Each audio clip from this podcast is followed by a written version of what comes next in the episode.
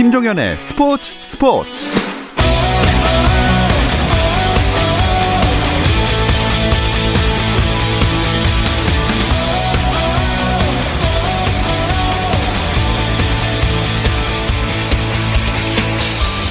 스포츠가 있는 저녁 어떠신가요? 아나운서 김종현입니다. 오늘 하루 스포츠계를 돌아보는 스포츠 타임라인으로 김종현의 스포츠 스포츠 출발합니다.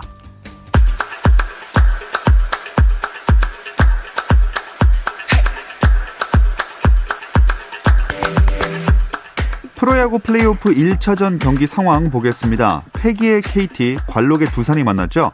오전 3선승제의 단기전인 만큼 기선제압이 중요합니다. 역대 플레이오프 1차전 승리팀이 한국 시리즈에 진출한 사례는 32번 중 26차례, 확률이 무려 81.3%에 달합니다. 그 81.3%의 확률을 가져갈 팀은 어딜지 자, 경기는 현재 KT가 불펜을 가동하긴 했지만 선발 두산 선발 플렉센과 또 소형준이 엄청난 호투를 보여주면서 7회 말 현재 0대 0 동점으로 흘러가고 있습니다.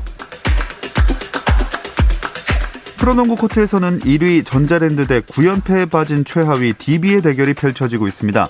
하지만 점수는 팽팽합니다. 4쿼터 68대 67로 전자랜드가 한 점 앞서 있습니다.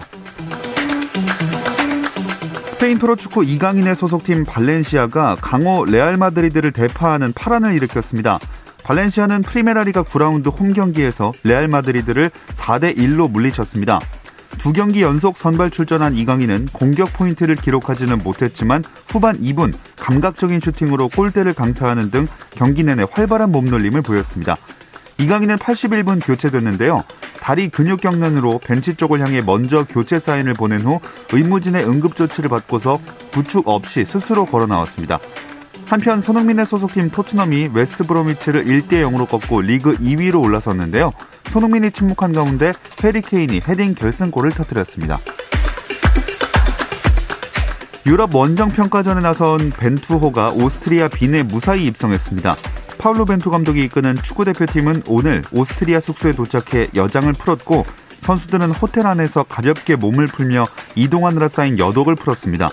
어제 FA컵 결승전을 치른 전북과 울산 선수들도 후발대로 오늘 새벽 비행기를 탔고 손흥민과 황의조 등 유럽파 역시 속속 현지로 합류하고 있다는 소식입니다. 미 PGA 투어 비빈트 휴스턴 오픈에서 세계 랭킹 160위인 멕시코의 카를로스 오르티스가 투어 첫 우승에 감격을 안았습니다. 오르티스는 4라운드 합계 13언더파 267타로 정상에 올랐는데요. 2014년 PGA 2부 투어에서 3승을 올려 이듬해 PGA 투어에 입성한 오르티스는 이번이 생애 첫 PGA 투어 우승입니다. 지난해 7월 프랑스 리그로 진출했던 여자 핸드볼 국가대표 류은희가 국내로 복귀합니다. 대한핸드볼협회는 류은희가 2021년 6월까지 계약이 돼 있었지만 최근 프랑스의 코로나19 확산세가 지속돼 2021년 올림픽 준비 등을 위해 국내로 돌아오게 됐다고 밝혔습니다. 대한핸드볼협회에 따르면 류은희는 부산시설공단 보류 선수 신분으로 원소속팀인 부산시설공단과 입단 협상을 진행할 수 있다며 협상이 합의에 이르면 부산시설공단에 복귀하게 되고 그렇지 않으면 계약 만료가 돼 다른 팀으로 이적할 수 있다고 설명했습니다. 대한체육회가 대한민국 체육 100주년 기념 타임캡슐을 매설합니다.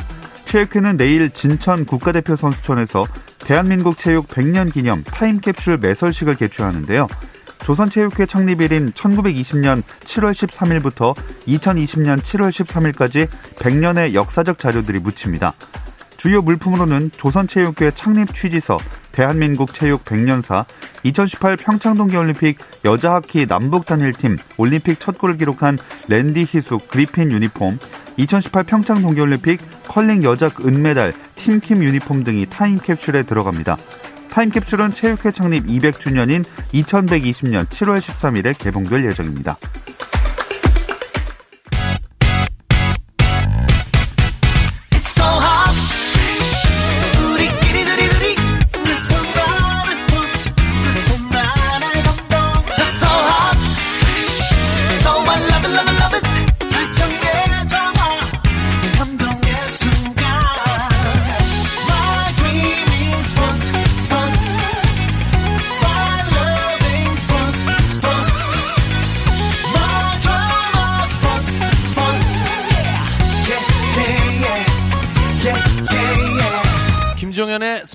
스포츠.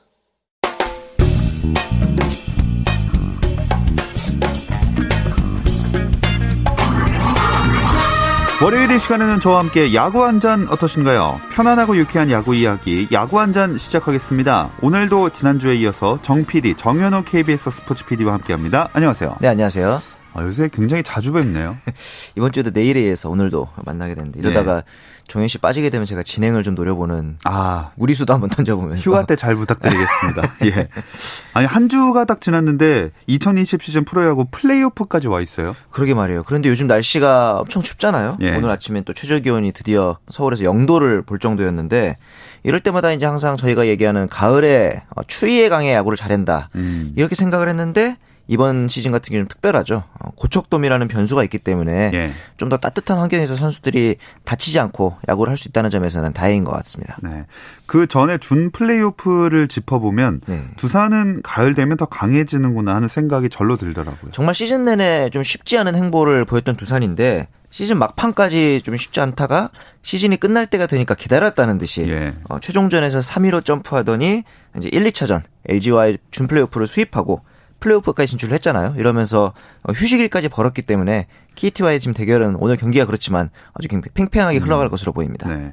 LG가 너무 힘없이 무너진 거 아닙니까? 어, 그런 부분도 좀 있어요. 왜냐면은 이 와일드카드 결정전에서 너무 혈전을 치르고 왔잖아요. 예. 그러면서 이제 LG 입장에서는 어, 두산과의 경기는 투수력에서 음. 좀 문제가 있을 줄 알았더니 1차전 플렉센의 공을 쳐내지 못하면서 타격이 문제였고요. 근데 플렉센 공이 너무 좋았던 것 같아요. 오늘 플렉센의 투구를 보니까. 그렇죠. 그리고 2차전에 가서는 또 경기 초반 어, 윌슨과 진해수가 무너지면서 대량 실점을 해버립니다. 그리고 곧바로 LG가 반격을 시작했지만 좀 말 그대로 너무 늦었죠. 예. 그러면서 그날 홈런을 라모스의 멀티 홈런 포함해서 총 4개가 나왔지만 어, 중간중간 투수 교체에 대한 좀 의문부호도 있으면서 결국 LG가 2패로 어, 가을 야구를 마감하게 됐습니다. 음. 그래서 결국 류중일 감독이 사퇴 의사를 밝히기도 했잖아요. 그렇죠. 이제 엄밀히는 이제 계약이 만료됐는데 재계약 의사 여부와는 관계없이 본인이 사임하겠다 이런 음. 의사를 표명을 했고요. LG 구단에서는 어, 류중일 감독과의 재계약을 좀 추진하려고 했으나 본인의 의사를 존중해서 어, 재계약을 포기하는 방향으로 했습니다. 어쨌든 류중일 감독 부임 이후로 LG가 또 2년 연속 어, 가을 야구를 하기도 했고 200억의 투자를 받고 이제 장기적으로 LG를 강팀으로 올려놨다는 평가도 있고 예. 반면에 앞서 말한 투수 교체 같은 어, 경기 운용에서 있어서의 아쉬움도 좀 있기 때문에 그 부분에 있어서는 앞으로 이제 새로운 LG의 감독이 좀 분발을 음. 해야 될 것 같더라고요. 네, 어쨌든 두산이 준 플레이오프를 두 경기로 끝냈습니다. 그리고 네. 말씀하신 대로 휴식을 충분히 취했기 때문에 네. 경기력도 어느 정도 살아있는 상황입니다. KT가 더 긴장할 것 같아요. 그렇죠. 지금 이제 이번 시즌 끝나고 어, 왕조의 주역들이 다 팀을 떠날지도 모르는 FA 시즌이 되잖아요. 마치 그 한국판 last dance가 될지도 예. 모르는 두산인데 주역들끼리 정말 이번에 일 한번 내자라는 분위기가 확실히 선수단 내에 있을 것 같습니다. 근데 이제 KT도 좀 특별한 게 어, 처음 가을 야구를 하지만 의외로 선수들 중에서는 황재균이라든가 음. 어, 유한준 이런 선수들은 가을 야구 공연이 많습니다. KT 안에 무려 10명이나 있어요. 그렇기 때문에 이제 과연 이 부분에 있어서 이 베테랑들이 기존 선수들이 뭐 강백호라든가 심우준 이런 젊은 선수들 어떻게 이끌어갈지도 좀 봐야 될것 네. 같아요. 네. KT가 막내 구단이다 보니까 네. 처음 가을 야구 무대라서 더 오히려 알 수 없는 것 같아요. 그렇죠. 심지어 이강철 감독이 어, 정규 시즌이 끝난 다음에 좀 재계약을 받으면서 예. 이강철 감독의 리더십을 앞세운다면은 그 부분에서는 KT가 약간 승패가 어, 좀 승산이 있을 것 같고 어, 선발 로테이션 4명으로 이제 구분을 해보자면은 전발적인 전체적인 무게감으로 보면 두산보다 앞선다. 음. 이렇게 볼 수도 있거든요. 그렇게 보기 때문에 장기전으로 가면은 어, KT한테도 승산이 있을 것 같습니다. 네. 자, 패기의 KT와 관록의 두산이 맞붙은 플레이오프 1차전입니다. 현재까지 경기 진행 상황 자세하게 좀 짚어볼까요? 네, 아, 경기 예. 상황, 예. 아, 네네. 지금까지 0대 0입니다. 예, 잠시 야구에 너무 빠져 계셨군요. 예. 0대 0으로 진행되고 있는데 놀라운 거는 지금 이 플렉센과 소영준, 아, 소영준 두 선수인데 소형준 선수는 내려갔죠. 6.2이닝 동안 딱 투구수 100개를 기록했는데 음. 이 정도면 이제 신인 치고는 최고의 어, 포스트시즌 데뷔전일 것 같고 예. 플렉센이 지금 어, 삼진을 저번 경기부터 해서 20개를 잡았어요. 아. 역대 최다가 이제 한 경기에 11개인데 이렇게 가면 오늘도 9개를 잡았기 때문에 어, 만약에 플렉센이 삼진을 3개를 더한다면은 역대 최다 포스트시즌 탈삼진 기록을 세울지도 모르겠습니다. 아무튼 네. 이 경기는 현재 8회가 진행 중인데 여전히 0대 0 정말 살얼음 판을 걷는 투수전입니다. 네. 이제 8회 초 막 진입을 했는데 네. 아, 이 0대 0의 점수가 언제 균형이 깨질지 궁금해집니다. 네. 어, 고척돔 현장 상황을 들어보겠습니다. 문화일보 정세영 기자가 현장 취재 중인데요. 정세영 기자 안녕하세요. 안녕하십니까? 네, 뭐 돔구장이니까 그렇게 춥진 않겠죠? 네, 맞습니다. 춥지 않습니다. 예. 어, 이 고척돔은 그라운드 온도가 한 25도 정도를 꾸준히 유지하는데요. 선수들이 경기를 하기에는 딱 좋은 온도입니다. 그래서 올해 고척돔에서 열리는 남은 포스트 시즌 경기는 날씨 변수가 일단 사실상 사라졌습니다. 다만 이제 고척돔 변수를 좀 꼽아보자면요. 고척돔은 홈런이 나지 않는 구장이라는 점인데요. 올해 전체 100개의 홈런으로 올해 KBO 리그에서 두 번째로 홈런이 나오지 않는 구장이고요. 이것이 어떤 변수로 작용할지 관심 있게 한번 지켜보셔야 될 것 같습니다. 네. 보통 포스트 시즌 1차전이 에이스들의 맞대결이라서 투수전 양상이 많긴 한데 오늘 선발 맞대결이 진짜 명승부였어요.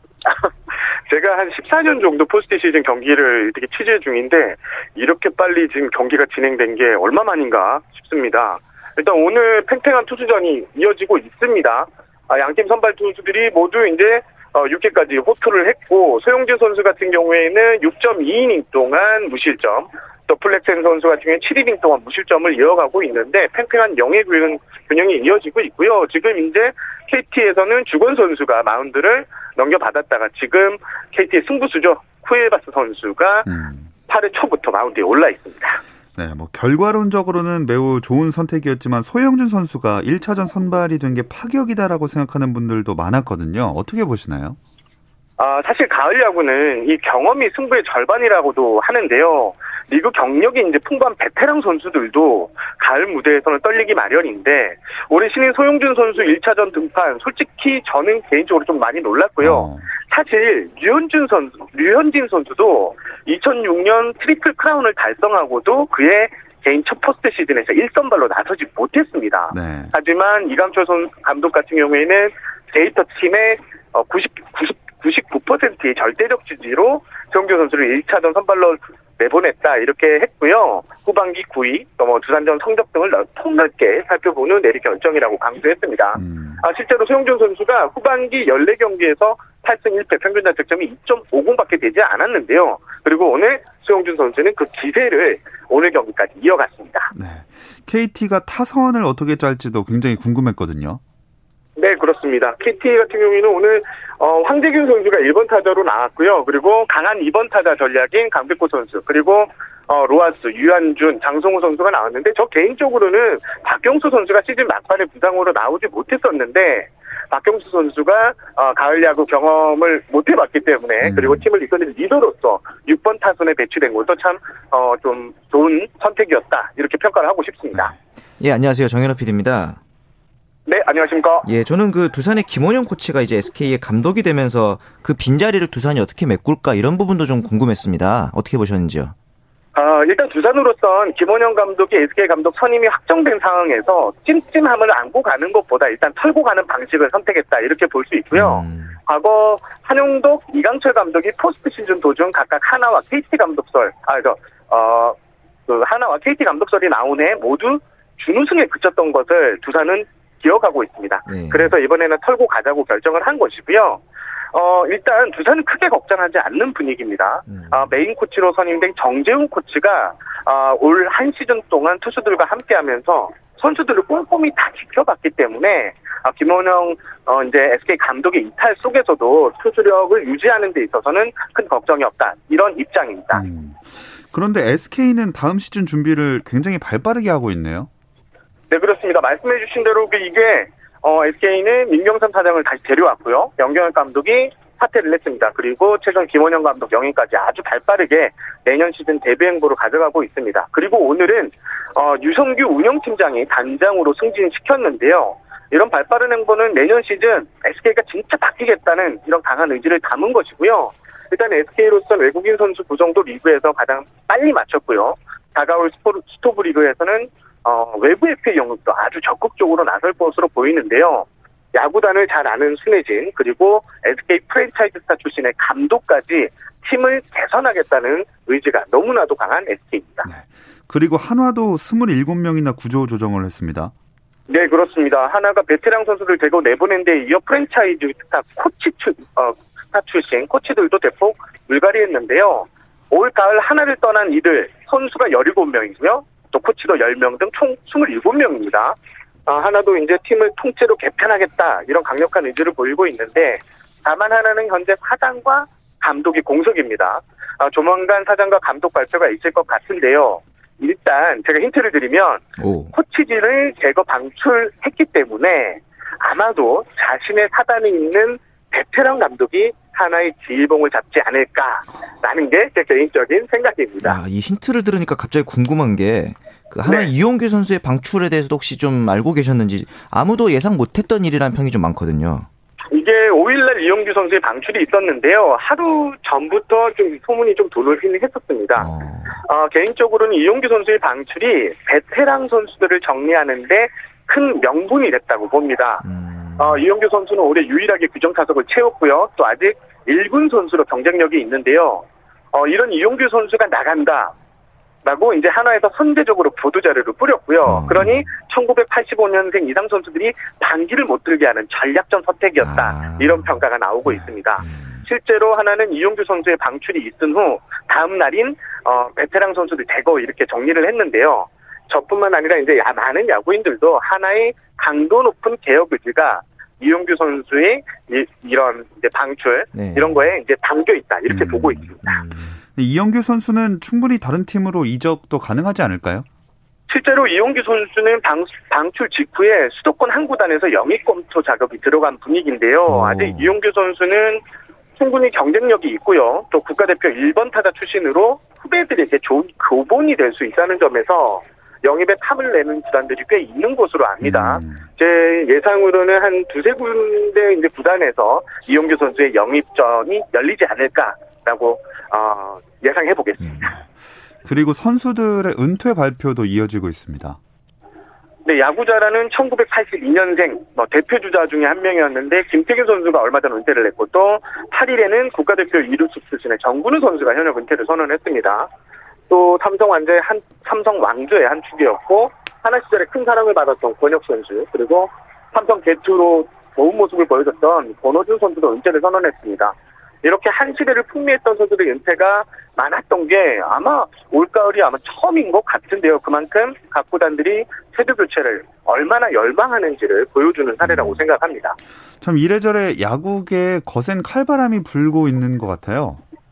그렇습니다. 올해는 베테랑들에게 올겨울이 유난히도 추운 겨울이 될 것 같습니다. 지금 코로나19 영향으로 각 구단이 한 100억 원대 이상의 손실을 봤다 이런 이야기가 나오고 있는데 이게 자연스럽게 몸값이 몸값이 높은 선수들 정리로 이어지고 있고 그간에 이군에서 좀 두각을 내지 못한 선수들까지 칼바람을 피할 수 없을 것 같은데요. 결국 어 지금 많은 구단들이 선수단 규모를 줄이면서 예산을 좀 많이 줄여보자 이런 음. 분위기를 형성하고 있습니다. 자, 다시 플레이오프 얘기로 돌아와서 정세영 기자는 두산 대 KT 어떤 양상으로 시리즈가 흘러갈 거라 보시나요?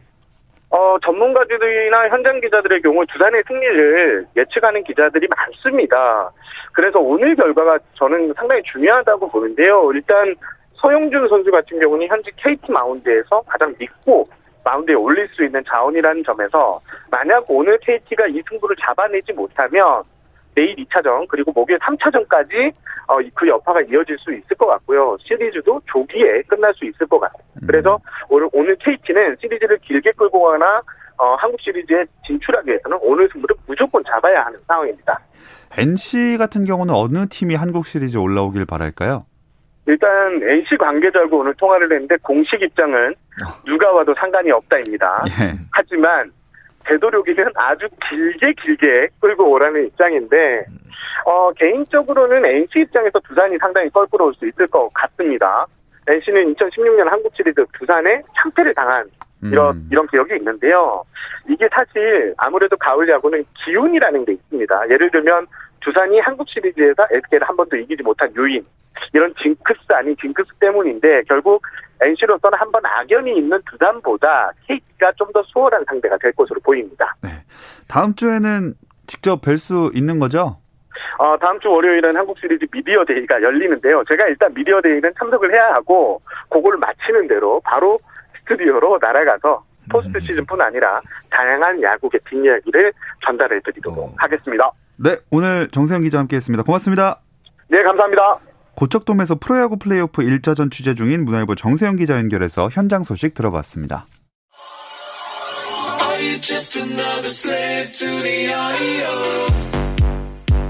국내 유일 스포츠 매거진 라디오 김종현의 스포츠 스포츠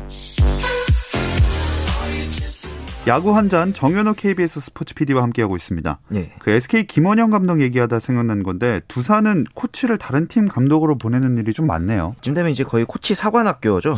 예. 2017년에도 또 이제 수석 코치였던 한용덕 감독이 이제 한화로 이제 이동을 했고 2018년에는 똑같은 수석 코치였던 이강철 감독이 지금 이제 KT 감독으로 이동을 했잖아요. 네. 그리고 올해 또 투수 코치였던 김원영 코치가 SK 감독이 됐습니다. 그리고 심지어 그 김민재 코치가 SK로 이동한다 이런 루머까지 퍼지고 있으니 음. 이쯤 되면은 진짜 그 두산의 mentality를 타 팀들이 탐내는 것 같기도 합니다. 네. 진짜 두산 코치를 특별히 더 선호하는 걸까요? 당연히 그 우승권에 있는 항상 있는 팀들이 가지고 있는 mentality를 자기 팀에 이식해 주기를 바라는 게 있겠죠. 선수들 같은 경우도 김현수가 LG에 어, 가서 리더십을 보여주는 부분이 있듯이 선수들에게도 이제 그 두산이 가진 정신을 좀 어, 이식하는 거를 좀 음. 바라는 것 같은데 그래서 역시 이번 시즌이 끝나고 FA 11명이 쏟아지는 네. 두산 입장에서는 이 선수들의 이동에도 좀 귀추가 주목될 것 같습니다. 음.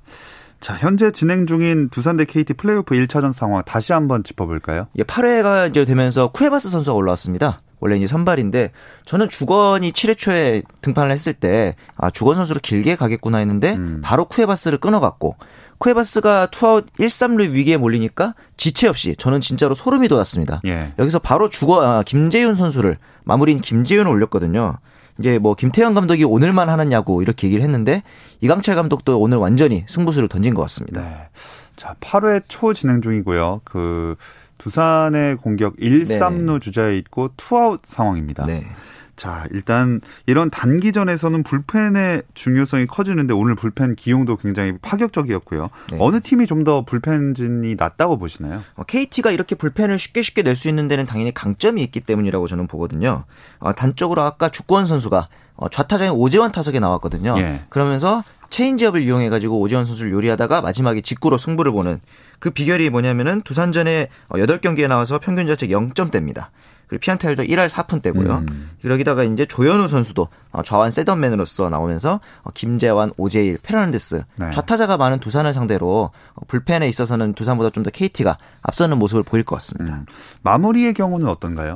마무리도 기존에 두산의 마무리했던 함덕주가 시즌 중에 이영화로 바뀌는 일이 있었잖아요. 예. 그러면서 이영화 선수도 어, 시즌 후반부에 조금 불안한 모습을 보였기 때문에 어, 두산 팬들 입장에서는 마무리에 대한 불안감이 좀 있어요.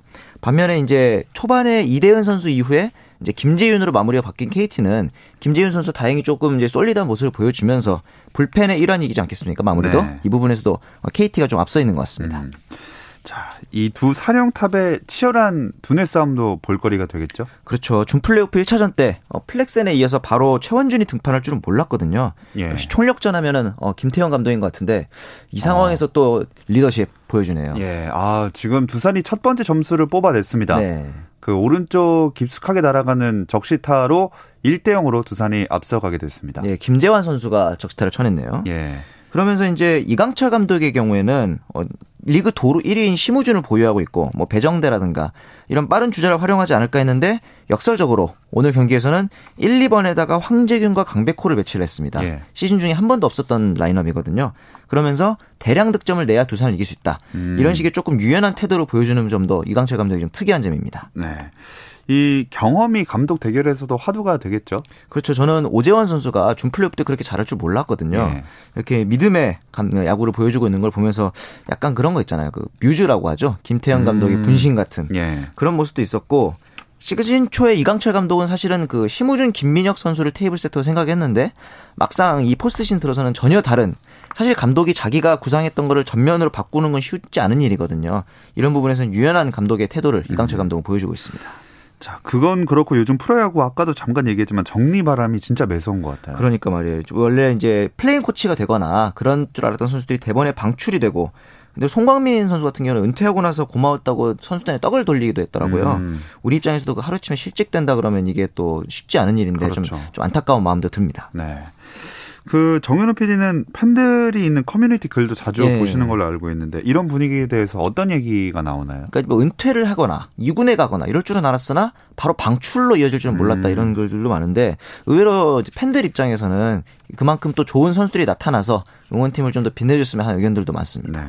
뭐 은퇴한 선수들은 둘째 치고라도 네. 그 새롭게 팀을 구해야 하는 베테랑 선수들 앞으로 어떻게 될까요? 이제 프론트에서 대부분 이제 은퇴 이후에 구단에서 코치 연수라든가 아니면 현역 코치 제안을 할 수도 있는데 네. 이 부분을 제 어, 거부하고 나올 정도면은 분명히 어, 현역 연장으로 다른 팀에서라도 어, 야구 선수로 더 남고 싶다 이런 음. 생각을 음. 가진 선수들이 아마 많을 겁니다. 네.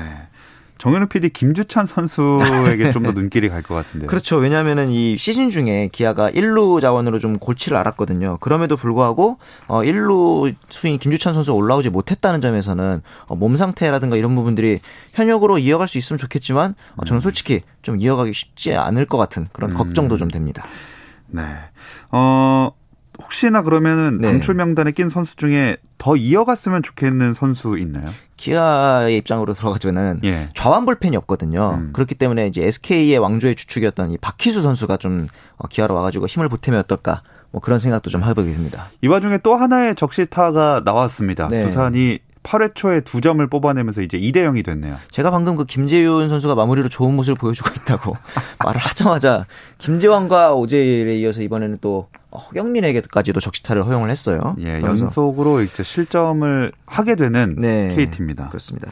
자, 고척돔에서 계속 경기를 하고 있는데 네. 뭐 이제 거의 경기 마무리기 때문에 네. 유불리를 네. 따질 필요는 없을 것 같고 2차전 선발 예고된 상황인가요? 예, 쿠에바스가 불펜으로 갔고 그다음에 이제 두산 같은 경우는 알칸타라가 좀 목에 어, 담 증세가 있다 그래요. 예. 그래서 네. 아마도 2차전에서는 KT의 경우에는 에이스였던 데스파이네 선수가 등판을 하고 두산의 경우에는 어, 최원준 선수가 이번에 이제 첫 포스트 시즌 선발 데뷔 무대를 갖게 될 것 같습니다. 네. 자, 다시 한번 이 플레이오프 1차전 상황 정리해 드리겠습니다. 네. 8회 초 두산의 공격으로 진행 중이고요. 지금 이 이닝에 두산이 적시타 두 개로 두 점을 뽑아내면서 2대 0으로 리드한 채 투아웃 주자 1, 2루 상황에 놓여 있습니다. 네. 자, 플레이오프 경기 상황을 중심으로 했던 이번 주 야구 한 잔은 여기서 마무리하겠습니다. 정현호 PD 오늘 고맙습니다. 네, 감사합니다. 내일도 별일 없으면 꼭 좀 챙겨 들어주세요. 김종현의 스포츠 스포츠. thank you